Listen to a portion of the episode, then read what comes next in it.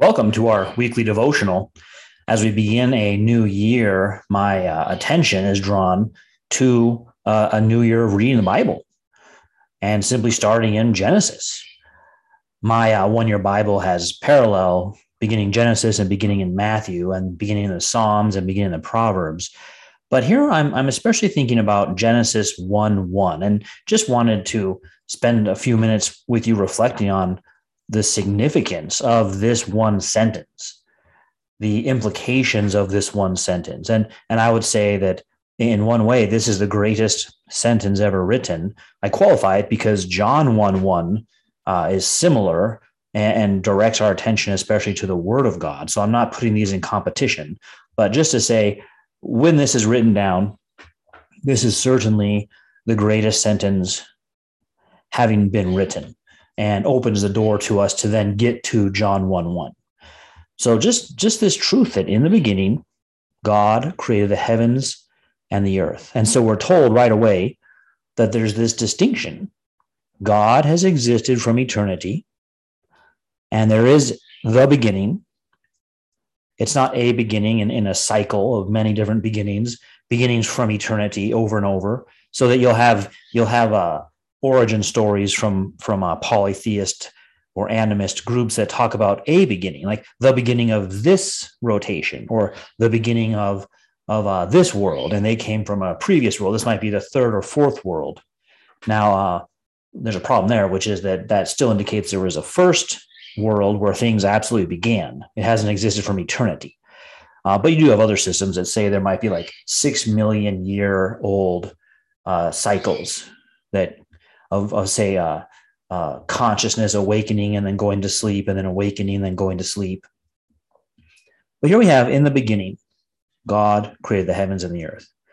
God existed from eternity, and nothing else did. And and really, uh, you'll you'll see the world systems that are put up against this, all saying not only uh, the world is existed from eternity, but but more likely what they argue is that it's super old the world is incredibly old and and we, we've been here quite a long time but we're we're late comers to the world. And it's one of the ways to deny this truth. Uh, you could directly deny and say no no uh, god only isn't eternal. There's other things eternal. Or you could minimize it and say yeah this is this is a super old earth and humans are uh, late comers and, and not really that important.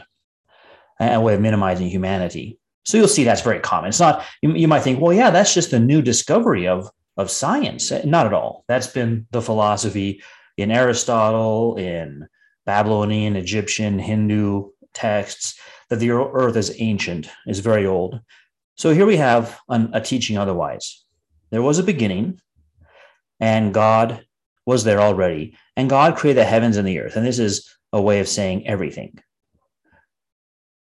the heavens, the earth, all things that exist had a beginning and they were created. And nothing exists that wasn't created. That's what John in chapter one spells out more specifically.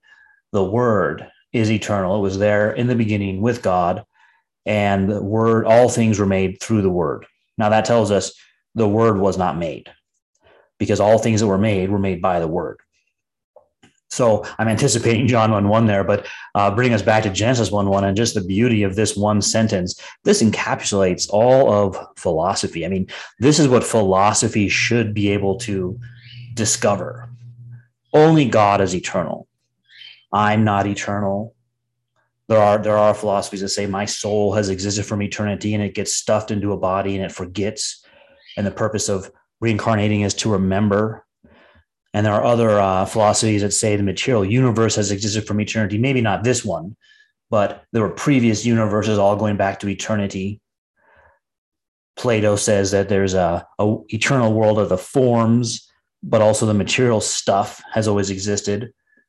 And Aristotle says that these this material stuff is in eternal change towards being like the ideas or the forms. And so you get these uh, philosophies that say, no, something besides God has existed from eternity. Or, and interestingly, they begin with an uncaused event, right? So you'll, you'll have a lot of the polytheistic groups saying there's water and the gods popped out. Almost all of them start that way. Uh, and say, well, where'd the water come from? And, and water sometimes is equated to chaos because they'll say that too. There was chaos, and then the first gods popped out because water's chaotic compared to land, which is solid. Water's always shifting and changing. It's hard to understand where the waves will go. So uh, then you just have an uncaused event. And here in, in verse two, we immediately move past that. And we get the earth was without form and void, and darkness was on the face of the deep. And we get into the discussion of how God created. The Spirit of God was hovering over the face of the waters. So there was this original water, but God, it wasn't eternal. God was eternal. And God is going to be the one who brings things out of that into existence. Let there be light. Let there be uh, firmament above and below. Let there be dry land. Let there be plants. God is the source of creation, not some secondary thing.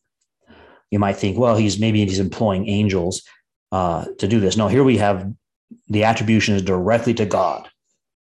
Whatever secondary things are going on, I, I may or may not be addressing that now.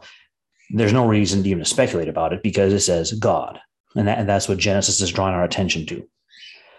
And so uh, we have in this first sentence enough to occupy the entire field of philosophy because final point i want to make is this is a revelation of who god is god the creator and this verse 1 1 is the source of our greatest good that we can know god that god is eternal and we can know god through his works of creation so there's a lot there as we begin a new year to reflect on in this verse, just simply Genesis 1 1. Thanks for joining me for our weekly devotion.